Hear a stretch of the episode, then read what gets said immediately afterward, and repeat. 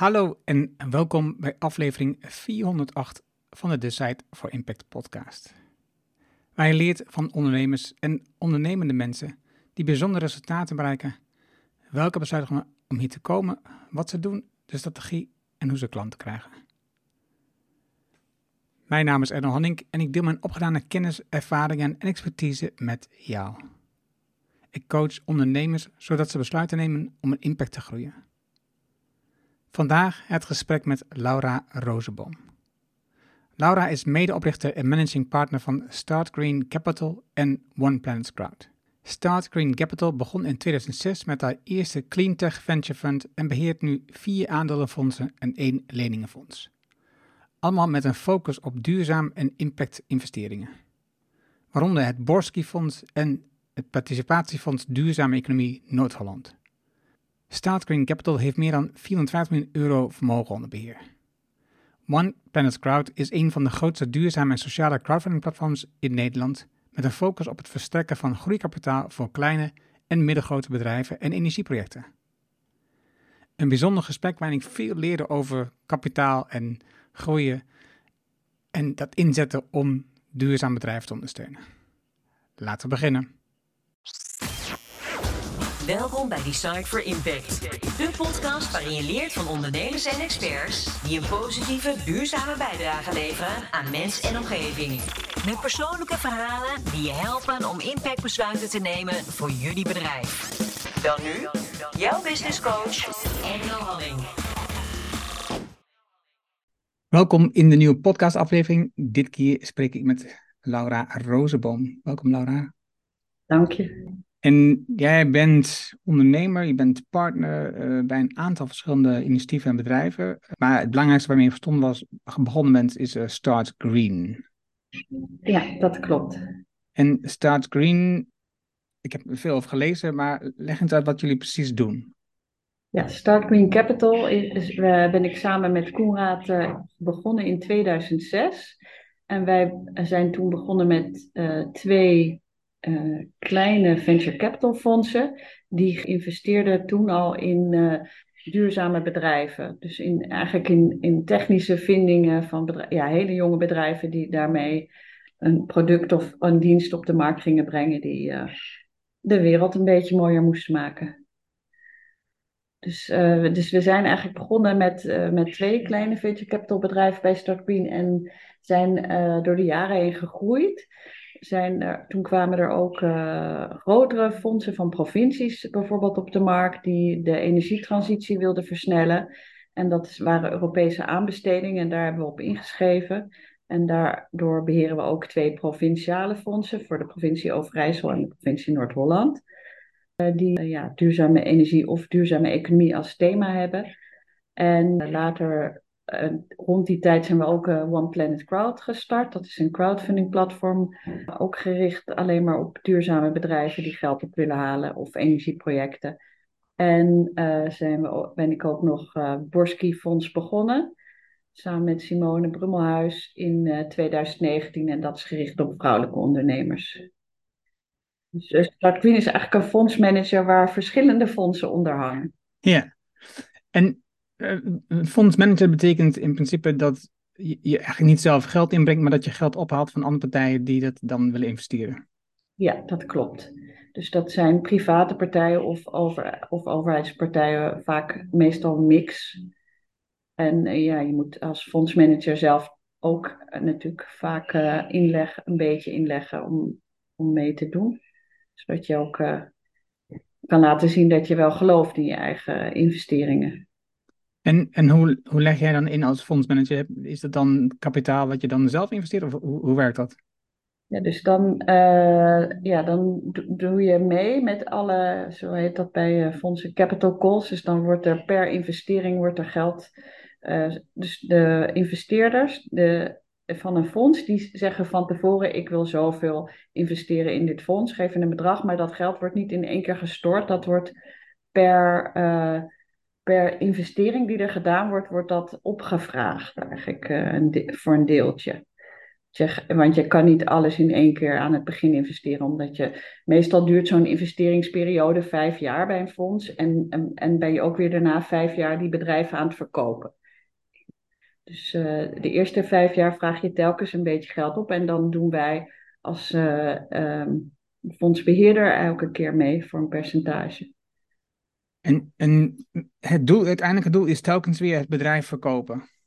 Ja, dus bij, uh, dat is eigenlijk bij uh, venture capital fondsen en ook bij energieprojecten, maar dat, dat is dan weer net iets anders gestructureerd, is wel het doel dat dat geld weer terugkomt um, naar de investeerders met, met rendement. En is dan, want dit deel vind ik ingewikkeld, hè? dus dat is voor mij het lastige gedeelte waar ik dus de helderheid zoek. Hè? En dus de, de doelstelling is uiteindelijk met geld nog meer geld te maken.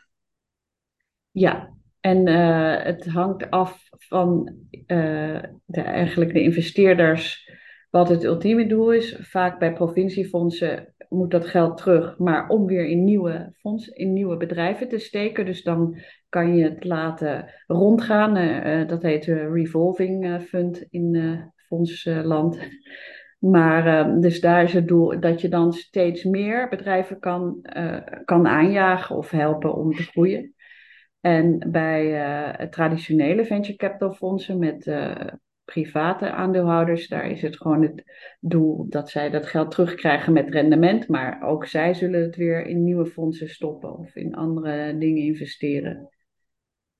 Waar verkoop je dat bedrijf op dat moment dan aan?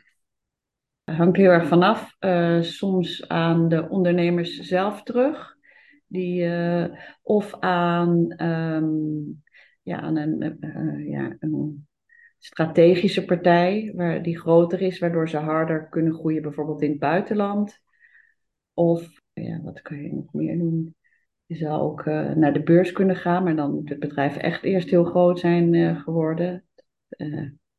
dat kan ook. Dus, en, en je hebt in eerste instantie, waar, waar veel ondernemers natuurlijk geld op halen, is bij gewoon familie en bekenden. Ja. dus heb je, een, je hebt een idee voor een product, je hebt zelf een deel van je geld en daar heb je een bepaald moment geïnvesteerd en dan raakt het op en dus ga je geld, meer geld ophalen bij familie en bekenden. En dan is de volgende stap, is dat dan een bank of is dat dan al gelijk verder? De volgende stap is, is vaak juist een venture capital fonds, omdat het bedrijf dan nog te klein is om uh, voor een bank of niet. Eh, kijk, voor een bank die, die geeft natuurlijk leningen. Dat is heel ander geld dan het eigen vermogen wat een venture capital fonds erin uh, stopt. Dat is, die nemen veel meer risico die, uh, als venture capital fonds. En dan hoeft het bedrijf nog niet winstgevend te zijn. Dus die is meestal nog niet winstgevend, maar die kan wel heel hard groeien als je er geld in stopt. En de bank is eigenlijk over het algemeen pas geïnteresseerd als het bedrijf winstgevende is en een cashflow heeft waarmee die banklening ook uh, terugbetaald kan worden. Uh, die komt pas later. Maar de rente van die lening is dan weer lager van de bank? Ja, maar je, bij venture capital vraag je eigenlijk niet, uh, geen rente. Da daar heb je eigen vermogen erin en dan krijg je een aandelenpercentage in het bedrijf. En, en daarom eh, moet, moet je het bedrijf ook op een een of andere manier later wel verkopen, want anders zit je geld uh, voor eeuwig vast in, in het bedrijf. En, ja, want, dat is, eh, want ja, jij ziet dat dan als een, als een probleem, dat het geld vastzit in dat bedrijf. Ja, dan denk ik dat dan uh, dat dat niet de bedoeling is dat het geld altijd in, in, het, in het bedrijf vast blijft zitten wel, ik denk wel als je een familiebedrijf hebt en je bent gewoon met de hele familie aandeelhouder, dan kan je dat uh, honderden jaren zo laten. Maar voor uh, snel groeiende venture capital bedrijven is dat, is dat denk ik, ik denk dat die ondernemers dat zelf ook niet willen, dat ze altijd die, die externe aandeelhouders hebben. Dan zou je dan op een bepaald moment als aandeelhouder, eh, als, als, als oprichter bedrijf dus kunnen, die aandeel terug kunnen kopen, zodat het eigenlijk eenzelfde um, uitgangspunt krijgt als het familiebedrijf, dat het al het bedrijf gewoon van jou blijft. Ja. Oké.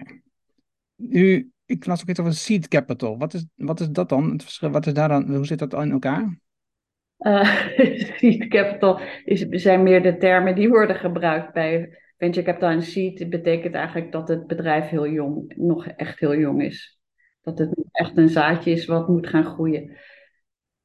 En jullie crowdfunding platform, want waarom ben je dat dan gelijk daarnaast, of nou niet gelijk, maar waarom, ben, waarom zijn je dat ook toen gestart? Uh, ja, dat zijn we gestart omdat we heel veel ondernemers met hele goede plannen en hele leuke bedrijven langs kregen. En die passen dan net niet bij de investeringscriteria van die fondsen die we beheerden. Want die fondsen die worden, als je die opzet, dan spreek je met de investeerders uh, eigenlijk uh, ja, een, een investeringsfocus af. Dat kan een gebied zijn, bijvoorbeeld Nederland of Europa of een provincie of, of alleen maar in, in de energietransitie of alleen maar in vrouwelijke investeerders, maar je krijgt altijd ook nog andere ondernemers langs die een, een plan hebben die er niet, net niet in past. En waarvan je wel denkt, ja, dit is echt een goed plan, dit zou eigenlijk moeten gebeuren. Um, en toen zijn we crowdfunding begonnen, wat ook op duurzame bedrijven is gericht, maar heel breed. Wij volgen alle 17 SDG's, dus de Sustainable Development Goals van de Verenigde Naties, met de One Planet Crowd. Dus daardoor kunnen de bedrijven op uh, heel veel verschillende gebieden uh, passen die in het, bij het crowdfunding platform. En wij denken eigenlijk dat wij hoopten altijd dat het meer naar elkaar toe zou groeien. Dat, dat het uh, niet uitmaakt of je investeert in een crowdfunding bedrijf of dat je aandeelhouder wordt in een fonds en zo investeert in een bedrijf. Dus dat, dat je eigenlijk door middel van crowdfunding meer dat hele venture capital investeren zou kunnen democratiseren. Dus dat was onze gedachte. En nou ja, dus de eerste tien jaar van crowdfunding in Nederland is natuurlijk, uh, waren er heel veel platforms en heel veel verschillende kwaliteiten. En ook heel veel, sommige leningen, sommige op aandelen, sommige alleen op vastgoed. Dus er waren heel veel verschillende soorten. En nu is er Europese wetgeving voor crowdfunding gekomen vorig jaar. En uh, zie je dat er dat zeg maar, de kwaliteit van de platformen die, die dat hebben gekregen, die zijn echt, echt wel gelijk getrokken aan professioneel geleide fondsen. Dus, uh... Als ik jou zeg maar, tussen regels door zo hoor, is het dus dat die democratisering die is nog niet echt plaatsgevonden. Ja, jawel, ik denk het wel. je kan bij ons meedoen vanaf 250 euro.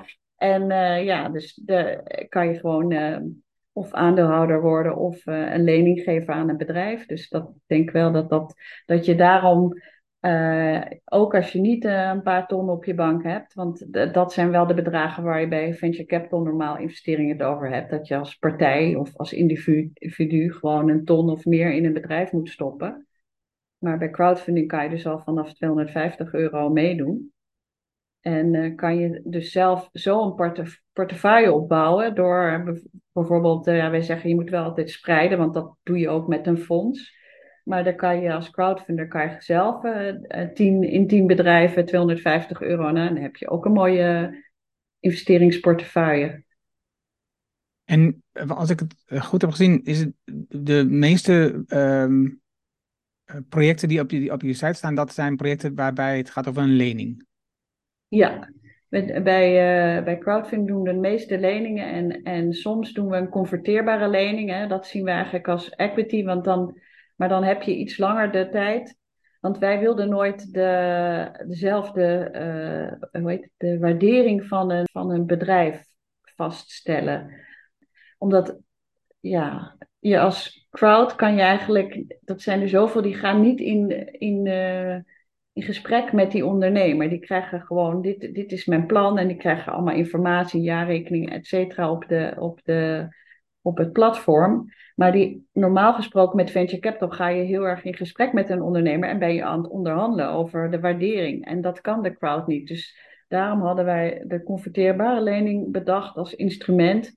En uh, zeiden we tegen de crowd, je mag converteren op de volgende investeerder die instapt. En dan krijg je een korting van 15 tot 30 procent, afhankelijk van hoe lang dat duurt voordat die volgende investeerder komt. Dus dan word je wel beloond dat je er eerder in bent gestapt en meer risico hebt genomen. Maar uh, de volgende investeerder die instapt, die wel een grotere ticket doet, die kan zelf de onderhandelingen doen en daar, daar profiteer je dan van als crowd. Even voor, um, voor iedereen, denk ik, die niet helemaal thuis zijn. Maar wat is een converteerbare lening? een converteerbare lening is een lening die je kan, kan omzetten in aandelen. Dus wel, bij One Plant Crowd mag je kiezen, dus dan hoef je niet, niet sommige platforms die hebben dat je het verplicht moet omzetten, maar bij One Plant Crowd mag je als particulier kiezen, wil ik wel het omzetten in aandelen als die investeerder erbij komt, of wil ik dat het een lening blijft en dat die in drie jaar wordt afgelost, bijvoorbeeld de komende drie jaar. Nu heb jij in ieder geval een aantal verschillende niches, uh, uitgangspunten in jullie, in jullie verschillende fondsen waar je in zit. Je hebt je, hebt crowdfunding platform, wat uh, voor particulieren die ik investeer, dus voor democratisering van dat werk. Je hebt je grote fondsen. En je hebt natuurlijk dat fonds bij, uh, hoe heet het ook weer, dat zei net, voor de Borski Fonds. Ja. Heel specifiek is voor vrouwen. Hoe verdeel je al die aandacht, zeg maar? Je hebt net als ik natuurlijk een beperkte tijd, maar hoe verdeel je al die aandacht dan op al die projecten die zo groot zijn? Nou, Koenraad en ik hebben uh, de, de aandacht eigenlijk verdeeld over de verschillende fondsen. Ik doe vooral Borski Fonds en het Fonds voor Noord-Holland. En Koenraad doet uh, vooral het Energiefonds Overijssel en uh, de crowdfunding. En ja, dus daar zijn we dan in eerste instantie dichterbij betrokken. We overleggen natuurlijk heel veel, maar wij zijn dan de eerste aanspreekpunten voor die fondsen die onder ons vallen er wel dedicated teams ook zitten per fonds of per crowdfunding platform ook, die echt het dagelijks werk doen, de, de ondernemers spreken, de analyses doen, besluiten waar gaan we in of niet. Dus uh, ja. En jullie hebben hoeveel, hoeveel mensen werken bij jullie? 45. 45. En wat is jullie ambitie? Hoe, groot wil jij worden? Ja, we, we hebben uh, voor het eerst van ons leven een uh, businessplan gemaakt. Dat kan dus ook. Dat hadden, we de afgelopen 16 jaar niet.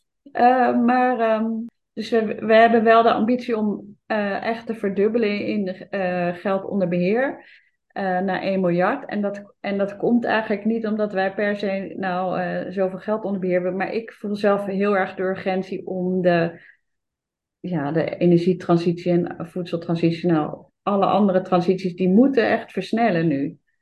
Dus eh, dat, dat is eigenlijk wat we willen.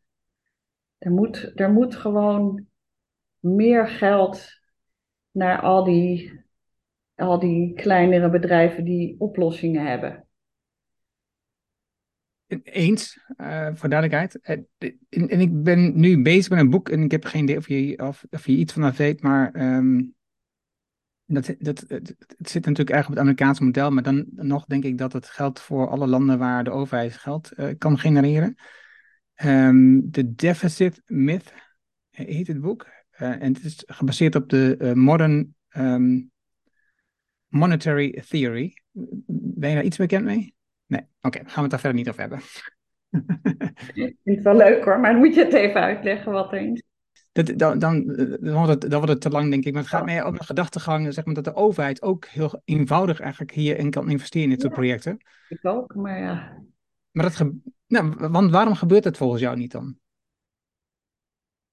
Um, ik denk dat we nu het systeem hebben in Nederland dat de, die overheden, de overheid te korte termijn gericht is. En ze, dit soort programma's, die uh, denk ik de, de, weet ik veel, de hele energieinfrastructuur moeten aanpassen, dat, dat gaat langer dan een vierjaarsperiode. Dus daar moet eigenlijk een plan voor zijn wat uh, partijoverstijgend is en, en, en ook periodes overstijgend. En zeggen, oké, we gaan de komende 50 jaar, of weet ik het, dit is ons plan.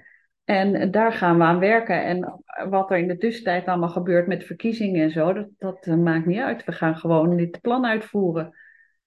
En, en zo, zo werkt het niet eh, bij ons.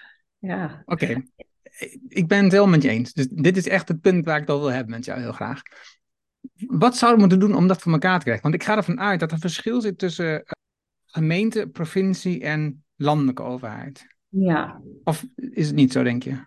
Uh, ja, zeker. Dat provinciale fonds wat wij van bijvoorbeeld Overijssel, dat heeft een looptijd van 15 jaar. Dus dat is al uh, best uh, periode overstijgend dat er allemaal verschillende gedeputeerden zijn geweest. En, en als dat op provincieniveau wel kan, waarom kan dat dan niet op landelijk niveau?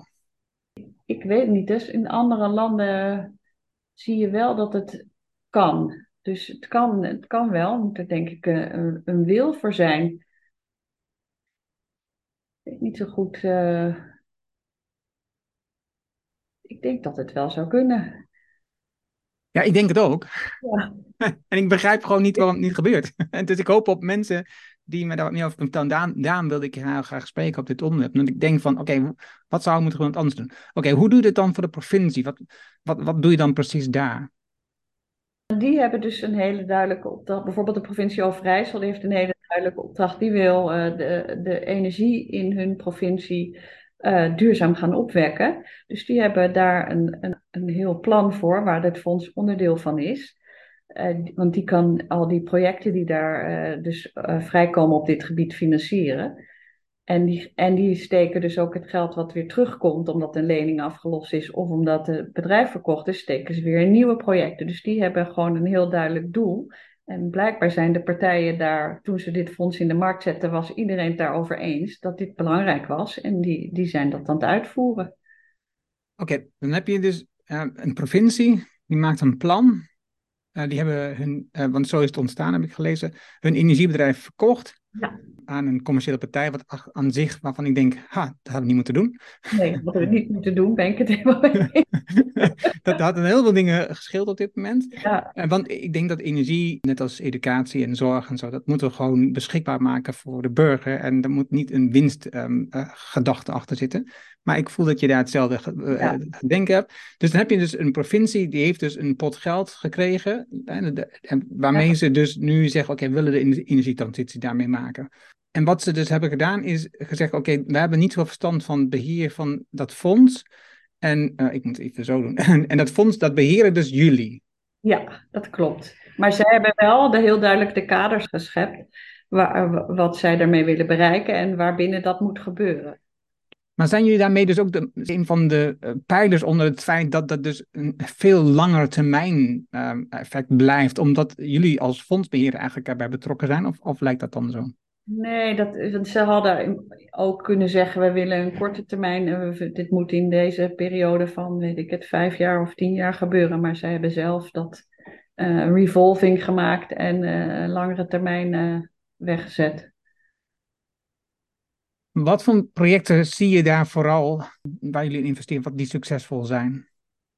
Oh, het is heel verschillend. We hebben een, heel groot, toen op dat moment grootste drijvende zonnepark, uh, bij, vlak, vlak bij Zwolle uh, bijvoorbeeld gefinancierd, maar ook uh, geothermie projecten. Dus dat is de, dat het uit, voor tuinders, dat de, ja, de warmte uit de grond komt. Maar ook een bedrijf wat olie, ma olie, maakt uit. Um, ja, hoe moet ik dat nou uitleggen? Nee, dat is te ingewikkeld. Laat maar. Op een andere manier in ieder geval dan uit de grond. Ja, en nou ja, dus het is eigenlijk heel verschillend. Al, allemaal rondom energie, dus niet, niet, niet, andere sociale projecten of iets dergelijks.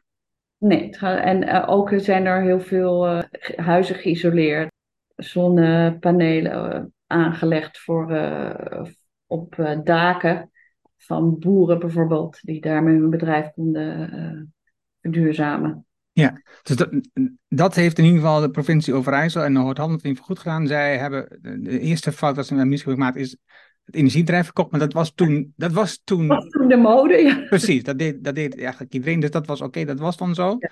Maar zij hebben wel gezegd, oké, wij stoppen dit niet in, in, in de begroting, hè, dus dat het uiteindelijk verdwijnt in, in de massa, maar wij doen gewoon, wij maken een fonds van, zodat het blijft circuleren, dat geld, zodat het continu, dat kunnen... Wanneer heb je het gevoel dat uh, op dat energiegebied in Overijssel dan, omdat je daar verstand van hebt, omdat je daarin zit, dat het vanzelf meer gaat, dat het groter wordt? Ja, ik denk nu, wat je de op het nieuws ziet en wat ook in Overijssel zo is, is dat het netwerk uh, er gewoon nog niet op toegerust is. Dus dat is volgens mij nu de grootste bottleneck voor bedrijven die zelf willen uh, gaan aan de slag willen met verduurzaming. Dat, ze, dat het gewoon het net vol zit. Dus ik denk, Maar dit is ook al twintig jaar bekend, hè, zolang als ik dit doe. Dus ik begrijp dat niet. Dat, daar hadden ze natuurlijk veel eerder veel meer geld in moeten investeren.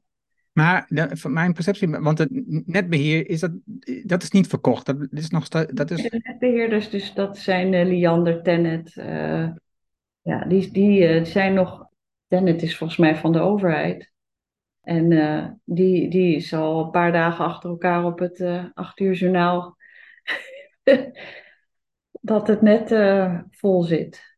En dat bedrijven hun productietijden moeten aanpassen. Maar goed, dat zal moeten, omdat, er, omdat er niet genoeg uh, kabels in de grond liggen, denk ik. Ik zag dat, uh, ik, ik, ik, volg niet zo het nieuws, maar ik zag toevallig de nieuwsuitzending van eergisteren, waar namelijk ook het stuk ging over de toenemende warmte. En daar zat het stuk ook in van dat een aantal bedrijven nu geen, wat was het, 20 kV of zo konden aanvragen. Ook, en daar zaten dus ook innovatiebedrijven tussen die dus niet konden gooien nu daardoor. En dus nadenken van moet ik wel in, in Zeeland, het ging over Zeeland blijven bijvoorbeeld. Maar dat speelt, ja, ik denk dat dat nu de grote, grootste bottleneck is uh, wat voorkomt dat het vanzelf dat balletje gaat rollen. Oké, in het kort even om dat toch even uit te leggen. Dus die modern monetary theory, die gaat over het feit dat eigenlijk niet, eh, wat we nu denken, dat de overheidsbegroting lijkt op een huishoudboekje. Ja. En dat die sluitend moet zijn. Het is de gedachtegang als als je een land als de VS hebt, of als, uh, volgens mij dus ook Nederland, die kunnen zelf bepalen hoeveel geld in omloop brengen. Ja. En dus een overheid heeft in principe altijd geld genoeg om investeringen te doen aan projecten die van algemeen nut zijn. Zoals bijvoorbeeld de belasting van het net.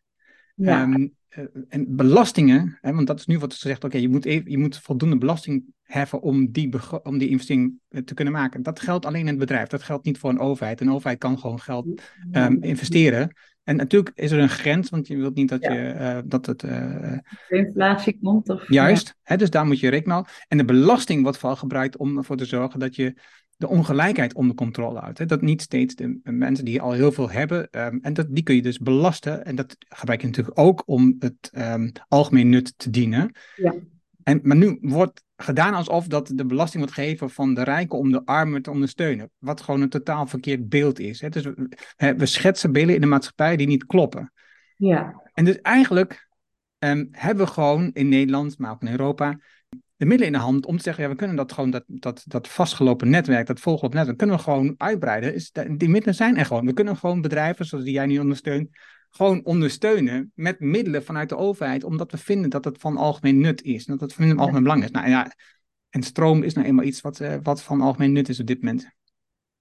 Ja, dus denk ik ook. Maar, maar ze, ze kunnen dat zelfs doen via hun eigen bedrijven. Want Tennet is hun eigen bedrijf. En die, die moet die netten aanleggen. Verdubbelen of, nou ja.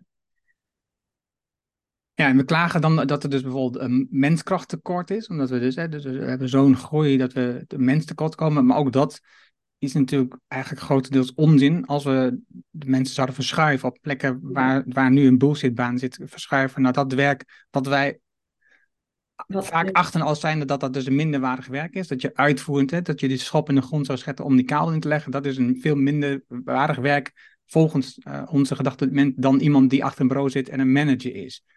Terwijl de eerste is van waarde voor de maatschappij en de tweede over het algemeen voor het grootste deel niet. Behalve de belasting die die afdraagt, toch? Ja, maar als, maar als we dat, als we dat werk verdelen, is het hem niet eens nodig. Want dan hebben we dat geld gewoon vanuit de overheid om dat te organiseren. Dus dan is dat ook niet eens, eens nodig op die manier. Nee, dus eh, nee, ik, ik denk dat daar dus heel veel in zit. En gelukkig jij ook. Nu, even voor de mensen om te begrijpen. Uh, want je bent dat Boskifonds opgestart met... Uh, Simone Brummelhuis. Ja, van, van uh, Next. Ja, de Next Women. En waar, waarom ben je dat gestart?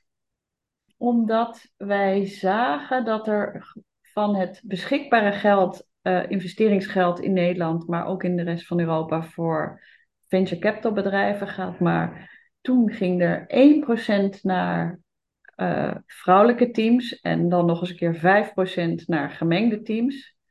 Maar de rest gaat allemaal naar all-male teams. Dus dat is niet een afspiegeling van de maatschappij.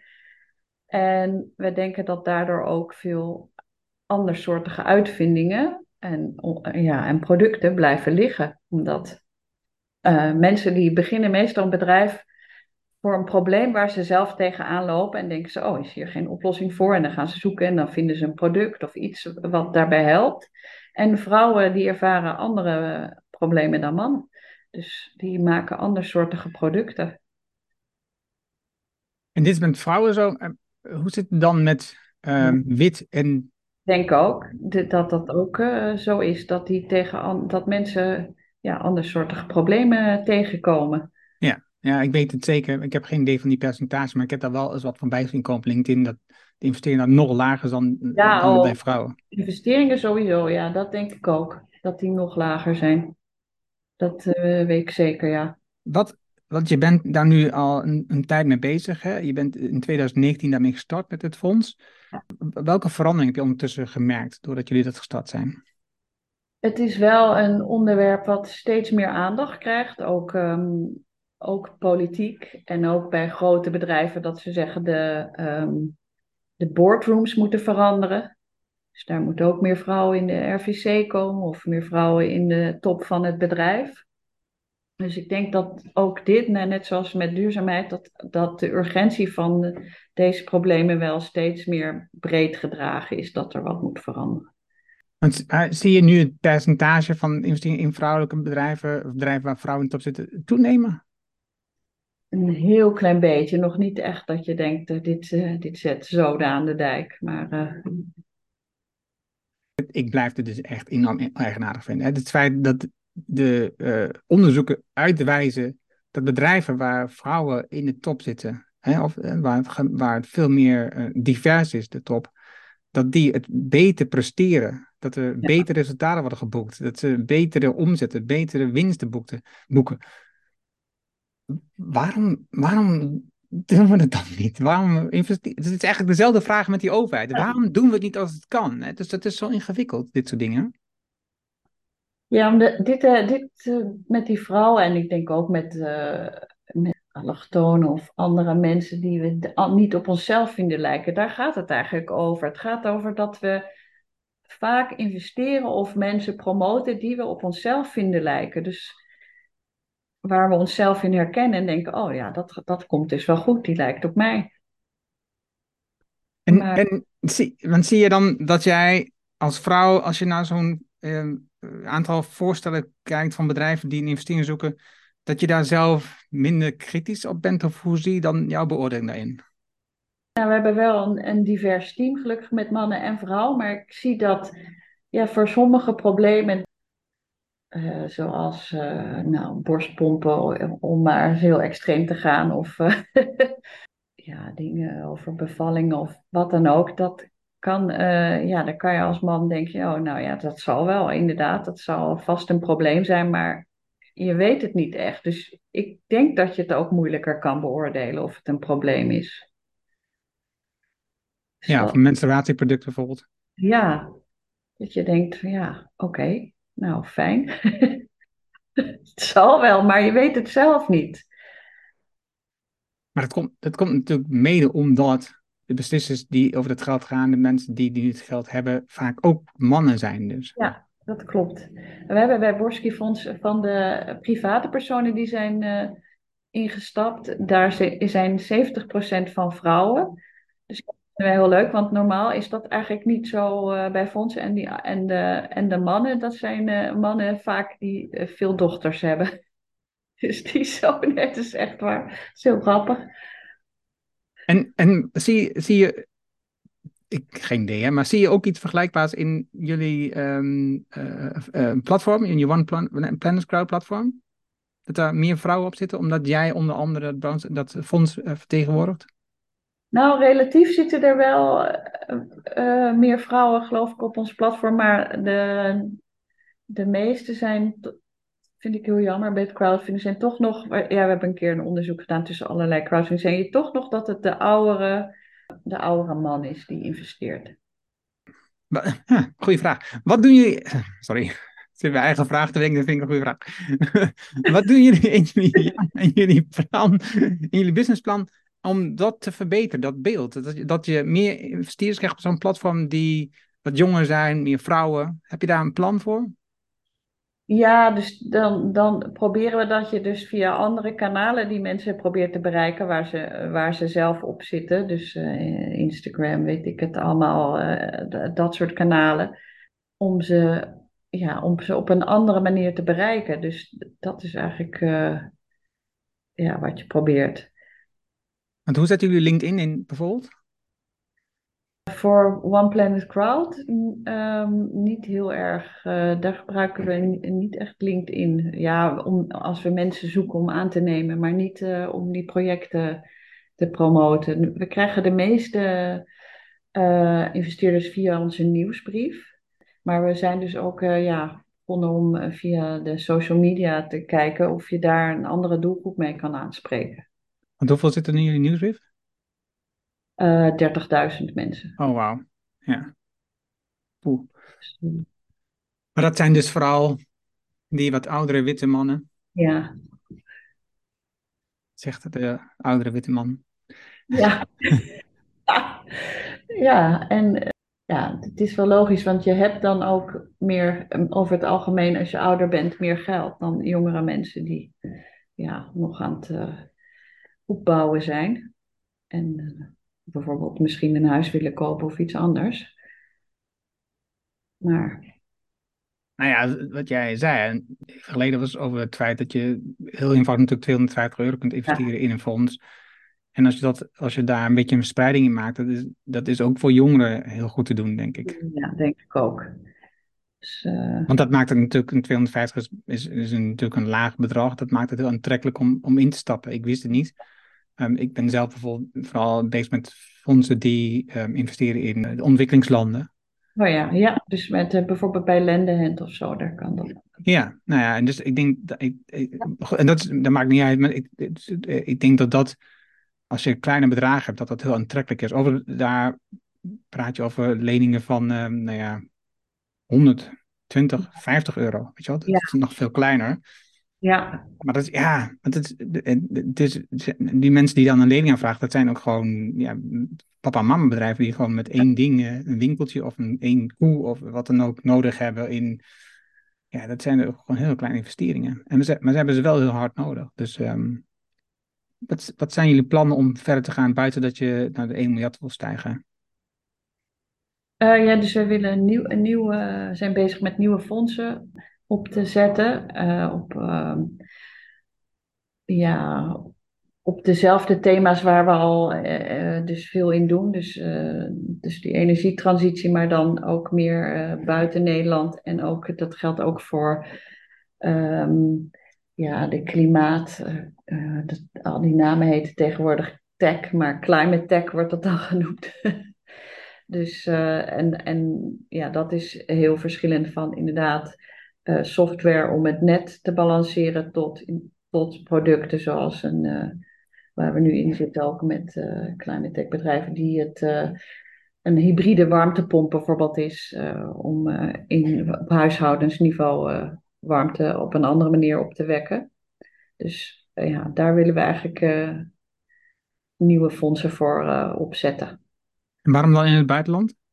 Nou, omdat we grotere fondsen willen en, en dan zou je eigenlijk ja, ook buiten Nederland moeten kijken, denk ik. Wat er, je moet eigenlijk eh, kunnen vergelijken wat gebeurt in Europa en wat is dan het beste bedrijf om in te investeren. En dit, maar, dat, maar dat is wel de grens, is dan wel Europa? Ja, want ik vind wel, de, ook in andere landen in Europa zouden we dat altijd doen samen met een, een lokale investeerder. Want je moet wel heel goed de lokale cultuur begrijpen en uh, de wetgeving. En die toch altijd nog anders is in elk Europees land. Helaas.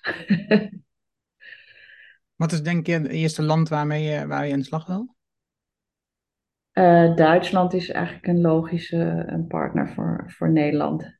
Ja, dat was ook het land wat in mij opkwam. Ja. En, en die hebben natuurlijk die zijn natuurlijk ook met een enorme energietransitie al bezig. Dus er, zit, er zit veel uh, wilskracht um, en ook investeringsdrang in het land wat dat betreft. En met ons crowdfunding platform zijn we ook gefuseerd met een uh, Duits, uh, Fins, Oostenrijks platform. Wat, waar de, zeg maar, de Duitsers de, de integrator zijn. Hoe heet het? Van al die platforms. En waarom heb je dat gedaan? Omdat ja, ik, ik, vind dat de crowdfunding daar echt die kant op moet. Dat we. Um, dat, je, je, moet sowieso consolideren, die markt. Maar je zou ook eerst in Nederland kunnen consolideren. Maar wij hebben er eigenlijk voor gekozen om Europees te consolideren. En uh, wat betekent dat je straks, als je op die lijst staat, als die nieuwsbrieflijst, dat je dan ook kunt investeren in een project in Duitsland bijvoorbeeld? Ja, of in Finland. Ja. Hm, interessant.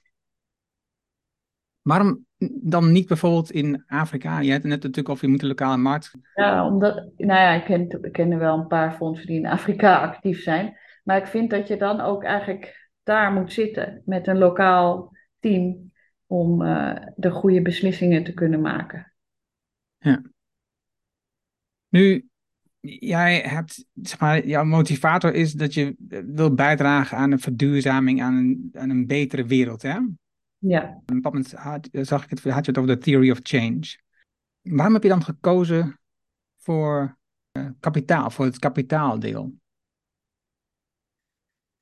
Ja, omdat onze maatschappij zo is opgebouwd dat. Nou ja, wij hebben eigenlijk voor ondernemers gekozen, maar ik denk ook dat het, de, de ondernemers kunnen de versnelling brengen.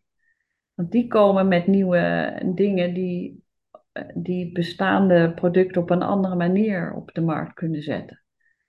Op een andere manier kunnen maken. Dus ik denk, wij denken eigenlijk dat de, de ondernemers de, de, de, de versnelling van de verandering kunnen brengen.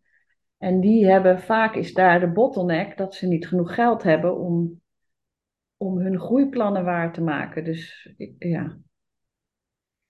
Want het is natuurlijk ook nodig dat, je, uh, actie, dat er actie gevoerd wordt en, en dat soort dingen. Maar.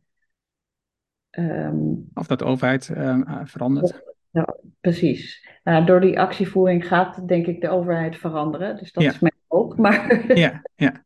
ja. Dan zie jij jezelf actie voor? ja hoor, ik, eh, ik zou ook nog best eh, me op. Maar ik ga me niet vastlijmen op het, op het asfalt. Maar ik vind wel actie voeren ook, eh, ook goed. Maar ja, oh ja, ook daar zie je dat er nu zo'n massa in komt. Dat het soort van geaccepteerd is, eh, Extinction Rebellion. Dat, dat het daardoor misschien de overheid gaat eh, beïnvloeden. Ja, september is de volgende bezetting van de A12 gepland. En, ehm, en deze wat iets anders, want nu zal het zijn dat ze beginnen. Oh, wat was de datum? Ik dacht 4 september uit mijn hoofd. Geval ergens dus de eerste week van september. En ehm, elke dag dat het niet wordt aangepakt, gaan ze de volgende dag gaan ze er weer zitten. Dus, dus ik ben heel benieuwd hoe dit uitpakt. Ja, dus dat is echt een, een heel intensieve actie gaat het worden. Dus ik ben heel benieuwd hoe het uitpakt. En wat, het mooie, wat ik het mooie vind in Extinction Rebellion, is hoe ze omgaan. Um, waar ik denk dat bijvoorbeeld nou, zoveel als um, uh, dit soort platformen, crowdplatformen, maar ook uh, zeg maar de crowd trekken bij uh, overheidsbesluitvorming. Ja. Um, zoals je dat hebt in bijvoorbeeld in burgerberaden, Ja. is dat je ze, ze heel erg ja, duidelijk zijn in wat, ze, wat er kan gebeuren, wat het gevolg kan zijn. En je telkens dat uitleggen en laten zien dat je de mogelijkheid hebt om nu um, uit te stappen, om nu jouw eigen keuze te maken. En telkens opnieuw zeggen, oké, nu um, over een uur komt de politie. Um, nu kun, en, en ze doen een opleiding van, die, van iedereen. Je kan, iedereen kan een gratis opleiding volgen intern bij hun om te kijken hoe, hoe ga je dan om als je daar zit. Wat gebeurt er dan? Er wordt vastgehouden. Dus er zit, er zit zoveel Ja, er zit ook een soort educatie-element in, hè? Misschien voor, uh, voor, om de massa mee te krijgen. Juist, juist. Maar ook, maar ook de, de, de vrijwilligheid, zeg maar, de barmhartigheid misschien wel. Naar de mens toe die, Ja. die ze ondersteunen. Waar, waar, waar, waar, waar, waarmee ze het uiteindelijk natuurlijk samen moeten doen. Want hè, Ja. die- z- zij moeten samen moet je op dat wegdek zitten. Of je moet ernaast gaan staan als supporter. Maar dan nog is er heel veel barmhartigheid voor de mensen dat je zegt van ja, dus als je nu niet wilt oppakken, dan moet je nu aan de kant gaan.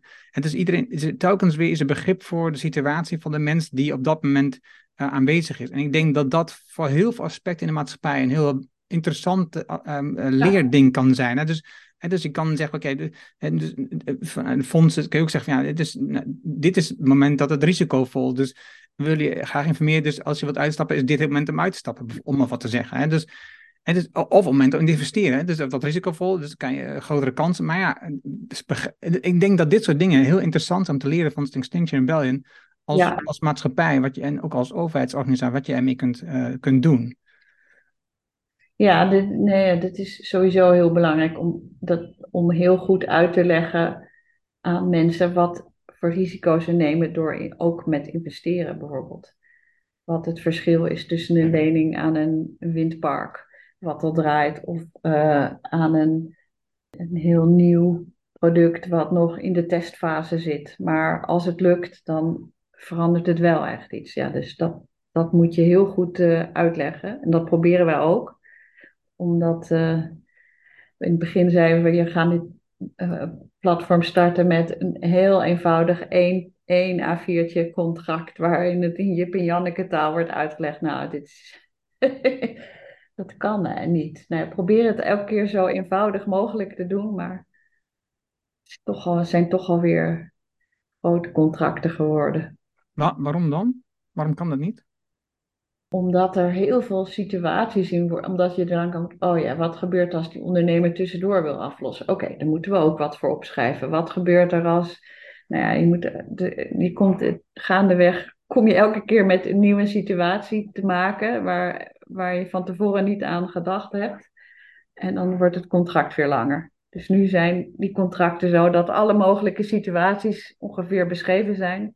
Waarvan natuurlijk. Uh, 90% nooit gaat plaatsvinden. Ja, dat is wel jammer natuurlijk. Want eigenlijk maakt dat het super ingewikkeld. Ik weet, Wat ik herinner me, um, het is niet hetzelfde natuurlijk, maar bij Visie, ik werk veel met Tom van der Lubbe samen. En uh, bij Visie hebben ze nu het contract met een medewerker op één A4'tje.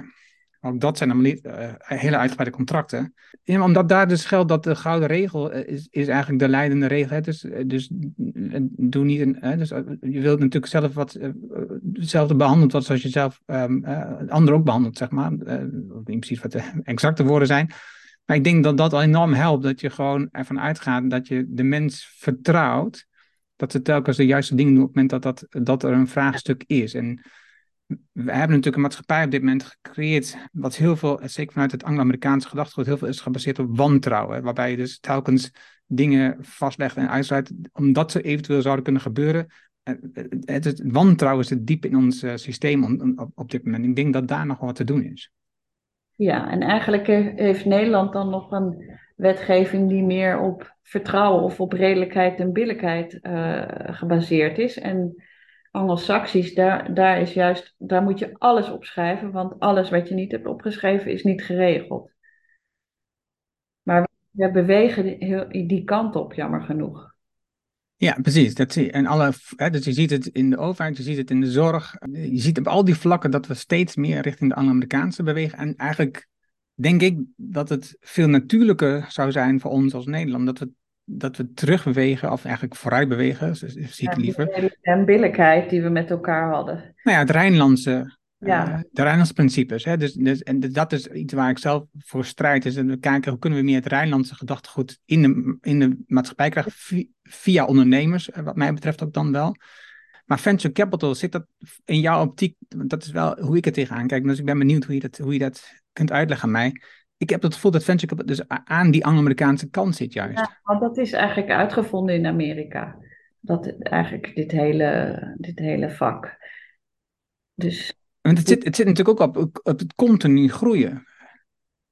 Ja, het zit op, het zit op de. Dus venture capital, voor, anders moet je, kan je ook uh, investeren, maar moet je niet een, via een venture capital fonds doen. Dus die venture capital bedrijven die moeten eigenlijk heel snel groeien. Maar dat kan ook omdat ze meestal nog heel klein zijn. Dus dan is de groei relatief snel. Want van, voor mij voelt dat ergens als een tegenstrijdigheid voor wat jij wil bereiken. Je, je wilt naar verduurzaming toe. En tegelijkertijd werken met venture capital, wat, wat het uitgangspunt heeft in oneindige groei eigenlijk. En altijd maar groeien met zo'n bedrijf.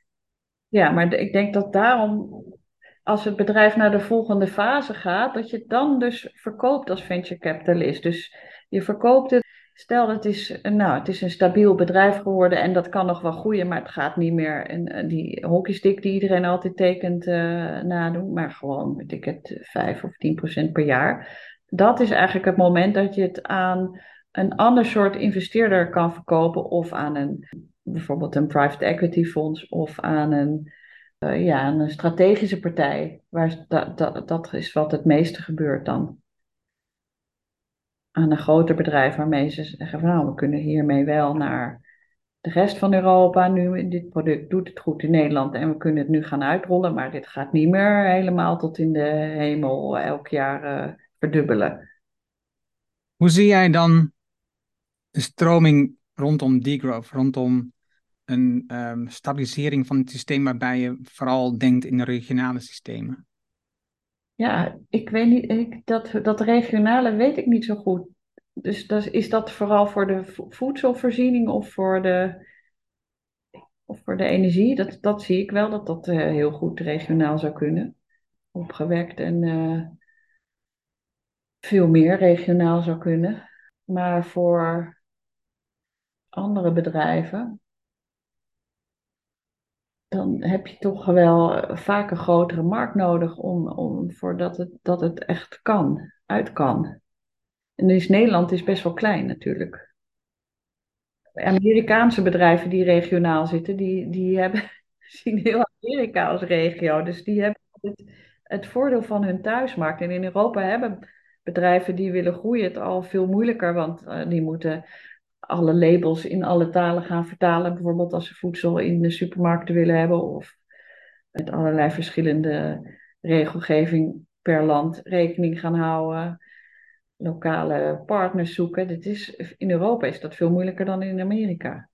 Ja, maar als je bijvoorbeeld naar, ja, voedsel, als je naar voedsel kijkt, dat kun je toch ook heel goed regionaal organiseren. Dus, dus we, hebben, we hebben best wel veel uh, kennis op het gebied van voedsel vanuit Wageningen, met ja. Eh, de kassenbouw. Er zit bijvoorbeeld een kasseneigenaar in het Westland die paprika's uh, verbouwt in zijn kassen, wat een, een kassen op een systeem is wat eigenlijk op, op een nul draait. Hè? Dus, dus uh, maakt van de warmte uit de grond. Dus ja. je hebt geen gasaansluiting meer bijvoorbeeld.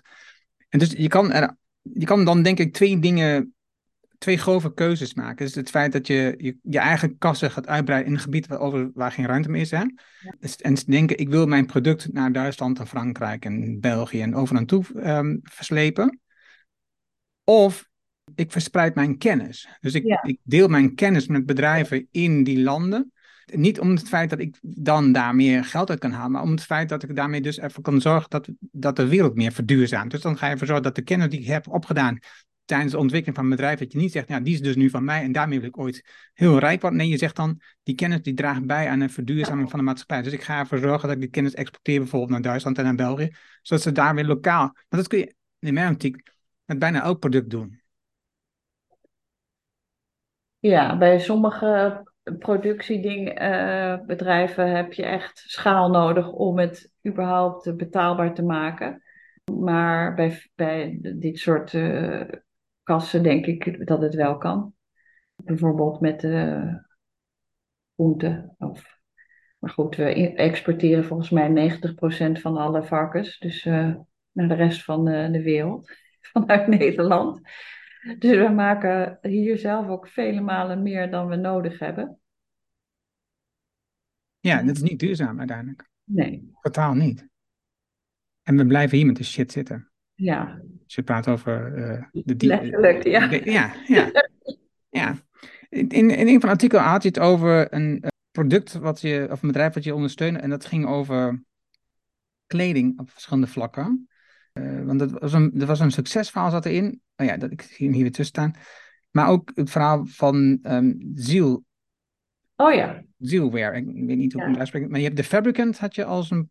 Want hoe loopt het nu met de Fabricant? Uh, ja, dat gaat eigenlijk goed. Die, zijn, ja, die, die werken ook voor, wel voor grote merken, waar ze de collecties dus alleen maar digitaal hoeven te kunnen ontwerpen, bijvoorbeeld. Dus dat scheelt natuurlijk veel heen en weer stoffen en aanpassingen. Nee, dus dat gaat eigenlijk, nog, gaat eigenlijk nog steeds wel goed.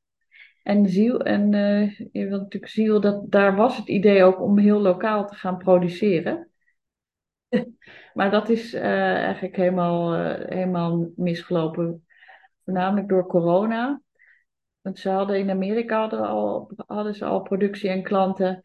En dan nou, zijn al die productielocaties die zijn toen dichtgegooid. Toen, toen dachten ze, nou moeten we misschien mondkapjes gaan maken. Maar ja, daar moest je ook weer gecertificeerd voor worden. Dus voordat ze daar gecertificeerd voor waren, was het eigenlijk al eh, te laat. Ja. ja, je kan niet alleen maar leven van mondkapjes natuurlijk. Nee. Maar dat was toen nog even een gedachte om te kijken dat je toch iets kon, kon doen. Maar uh, ja, dat was wel jammer, want de, de, hun gedachte was net zoals met 3D printing, waar je natuurlijk ook op locatie meer onderdelen kan gaan maken voor product, producten. Was het daar dat je op locatie heel snel ook meer on-demand, dus niet de grote voorraden aanleggen, de, de maten of de kledingstukken ging maken die, uh, waar uh, vraag naar was. Zie je daar nu nog bedrijven in opstaan? Ja, er is in Nederland een andere op, uh, begonnen die ditzelfde doet, wil. Nou weet ik de naam niet. Maar dat is niet erg. Dat is niet ja. erg. Maar in ieder geval hebben jullie niet geïnvesteerd dit keer. Nee. Die is, uh, die is in Nederland uh, weer uh, ja, dit jaar of vorig jaar of zo begonnen. Oké. Okay. Wat, is, wat is op dit moment een interessant project, bedrijf, iets wat je investering wat je mee bezig zijn, waar jij van zegt, nou, dat is echt gaaf? Oh, ja, ik hou altijd van dingen die heel, heel far-fetched zijn, maar als ze lukken, dat het dan, dat het dan echt iets verandert. Dus we zitten met het uh, fonds van uh, uh, Noord-Holland zitten we in een, in een bedrijf wat nog in een hele vroege fase is, namelijk met allerlei proef, uit, hoe heet het, pilots. En die gebruiken het afval van kernenergie om daar weer nieuwe energie van te maken. Dus als, als dat lukt, dan heb je het grootste bezwaar tegen kern, kernenergie opgelost. Dus dat, is wel, dat vind ik wel uh, inspiratievol om uh, dat lukt. Ja, en dat is een bedrijf in Nederland dus? Ja. Oh, wauw. Maar wij, want we hebben niet zo heel veel kernenergiekennis bij Nederland. Nee, ze werken ook veel samen met, de, met het Franse bedrijf, want daar zit natuurlijk veel meer geld voor kernenergie en veel meer kennis. Dus, uh, en meer acceptatie, denk ik. Ja, meer, ja. Dus, dat vind ik een, uh, qua aspiratie een heel uh, mooi bedrijf. Maar ja, verder zitten er, ja, zitten er heel, veel, heel veel leuke bedrijven. Wat, wat is nog een grote wens van jou? Ah, een grote wens voor mij is dat het op de een of andere manier makkelijker wordt, omdat er geen gebrek aan geld is in Nederland, maar ik denk in de wereld eigenlijk niet. Maar dat het op de een of andere manier niet. Er is een, een mismatch tussen het grote geld en de kleine bedrijven die nu eigenlijk het geld nodig hebben. En er zou eigenlijk een, een, platform moeten komen die het geld van de pensioenfondsen, want die pensioenfondsen zeggen allemaal ja, wij kunnen niet kleinere tranches dan 100 miljoen per keer in een fonds doen bijvoorbeeld. Uh, en, die, en die venture capital fondsen, die zijn, als het meezit, zijn ze zelf 100 miljoen groot. Nou ja, dus, en daar moeten meerdere aandeelhouders in zitten. Dus daar is een enorme mismatch. Maar dat, het zou goed zijn als er een soort verdeelplatform zou komen. Um, en ik weet nog niet wie dat moet doen hoor. Mag voor mij ook de overheid doen. Ja. Die heeft er waarschijnlijk weer geen verstand van. Dus, uh, maar dan kan je misschien een bijdrage leveren, toch? Ja, dus, dat, dat, ja, dus dat, dat zou ik heel graag willen, dat er een verdeelplatform komt waardoor het wel mogelijk wordt om groot geld naar kleine bedrijven te, te krijgen. Want uh, in, andere, in andere landen is het makkelijker om institutioneel geld bij, bij venture capital te betrekken. Welke landen bijvoorbeeld?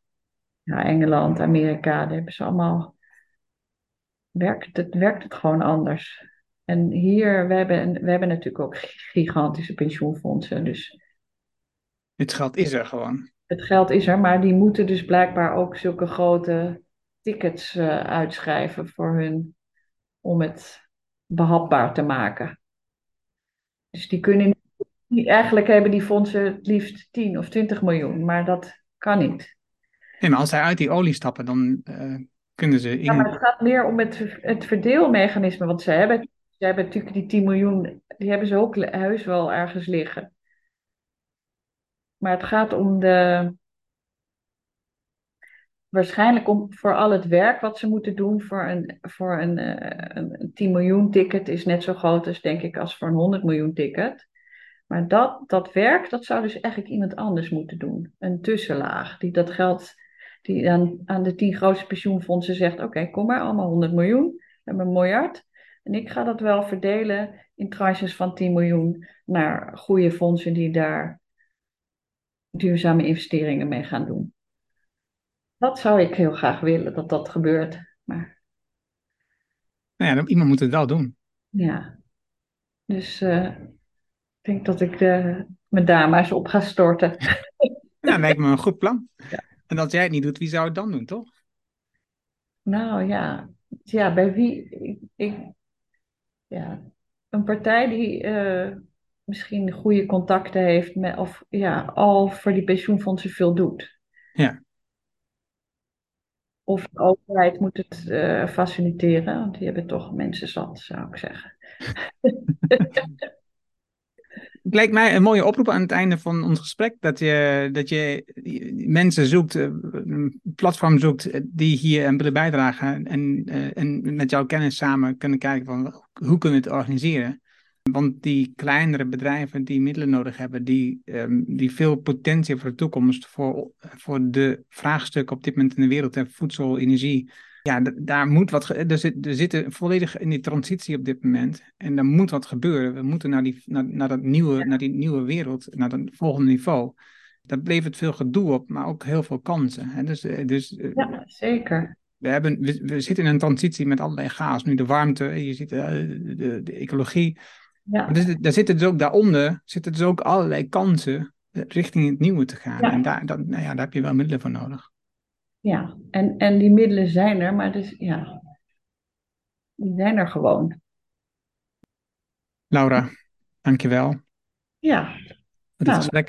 Ik heb uh, weer veel geleerd vandaag. Wat geleerd over, nou ja, aan de ene kant natuurlijk ook zeggen, een soort een botsing tussen het venture capital, um, het, het groeien met de duurzaamheid die erachter zit, maar tegelijkertijd ook wel wat je aangeeft, um, dat het wel ergens tot een bepaald niveau, een bepaalde grens kan. Hè? Dus je weet tot welk niveau je dit doet. Dan heb je een goed uitgangspunt voor een veel duurzamere toekomst. We hebben het gehad over de overheid, dat die een belangrijke rol zal kunnen spelen in het ja, aanjagen van um, dit soort initiatieven.